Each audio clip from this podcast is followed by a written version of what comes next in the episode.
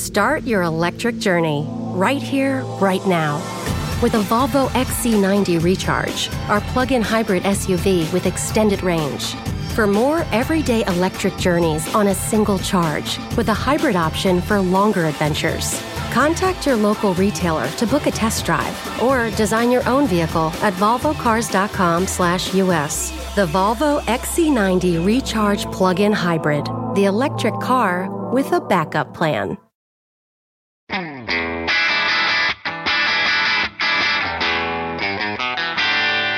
Hey, math fans, Jason Marshall, Math Dude here with your weekly dose of quick and dirty tips to make math easier.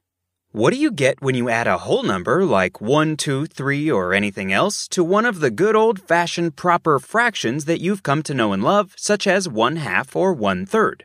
You get what's called a mixed fraction. What exactly do mixed fractions look like? How can you convert them into normal everyday fractions? And when do you need to bother doing so? Stay tuned because those are exactly the questions we'll be answering today.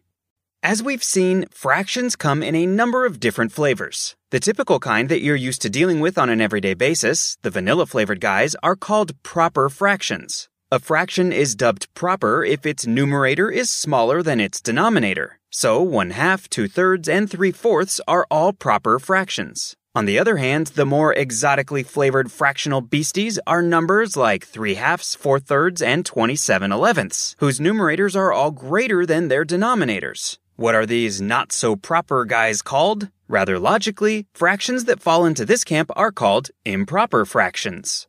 So all fractions can be broken up into two categories those whose numerators are smaller than their denominators, proper fractions, and those whose numerators are larger than their denominators, improper fractions. Since that covers every possible fraction, you might be wondering why we're talking about an apparently different type of fraction, the so called mixed fractions, today. Well, the truth is that mixed fractions aren't actually a different type of fraction. In fact, every mixed fraction is simply an improper fraction that's been written a bit differently. More specifically, a mixed fraction is an improper fraction written as the sum of a whole number and a proper fraction. For example, the improper fraction 3 halves can be written as the equivalent mixed fraction 1 and a half. A bit of thought should convince you that both of these numbers, 1 and a half and 3 halves, do indeed represent the exact same quantity. This fact is fairly obvious if you think about the two fractions in terms of pizzas or pies. The first, one and one half, represents one whole pizza plus one half of another pizza stuck together. The second, three halves, represents three different pizza halves stuck together. Of course, in the end, both represent the same total quantity of pizza. Start your electric journey right here, right now.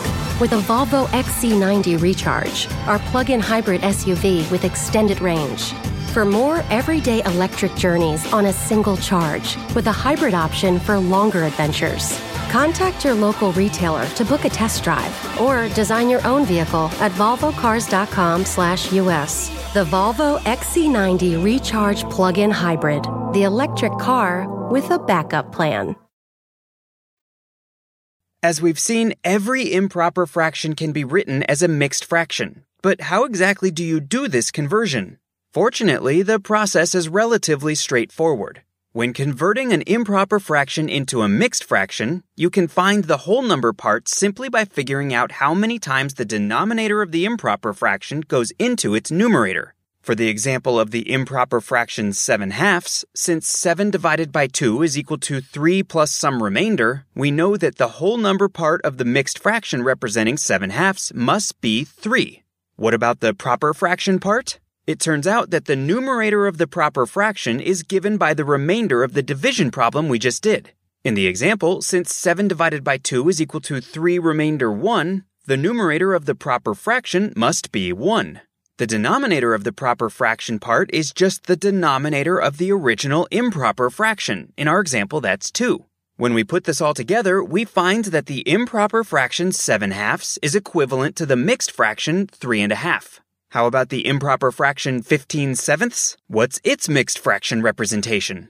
Well, since 15 divided by 7 is equal to 2 remainder 1, we find that the improper fraction 15 sevenths is equivalent to the mixed fraction 2 and 1 seventh.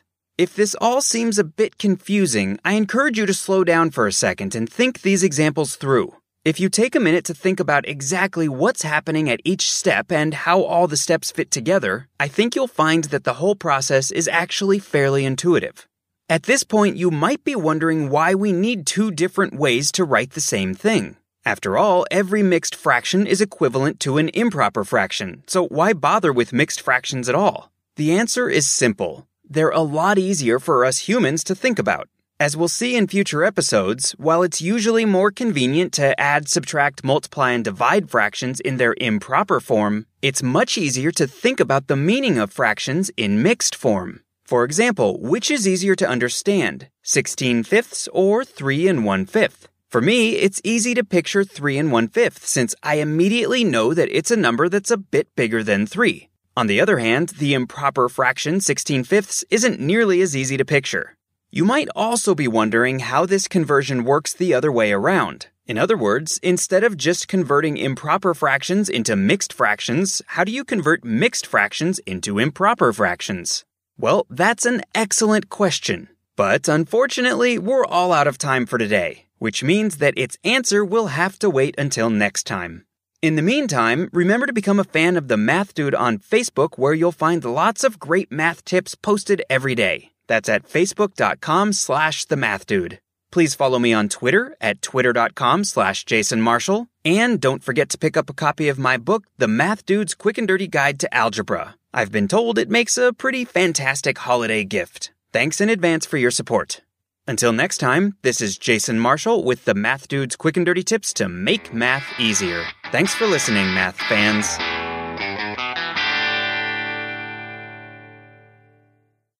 Start your electric journey right here, right now. With a Volvo XC90 Recharge, our plug in hybrid SUV with extended range. For more everyday electric journeys on a single charge, with a hybrid option for longer adventures. Contact your local retailer to book a test drive or design your own vehicle at volvocars.com/us. The Volvo XC90 Recharge plug-in hybrid, the electric car with a backup plan.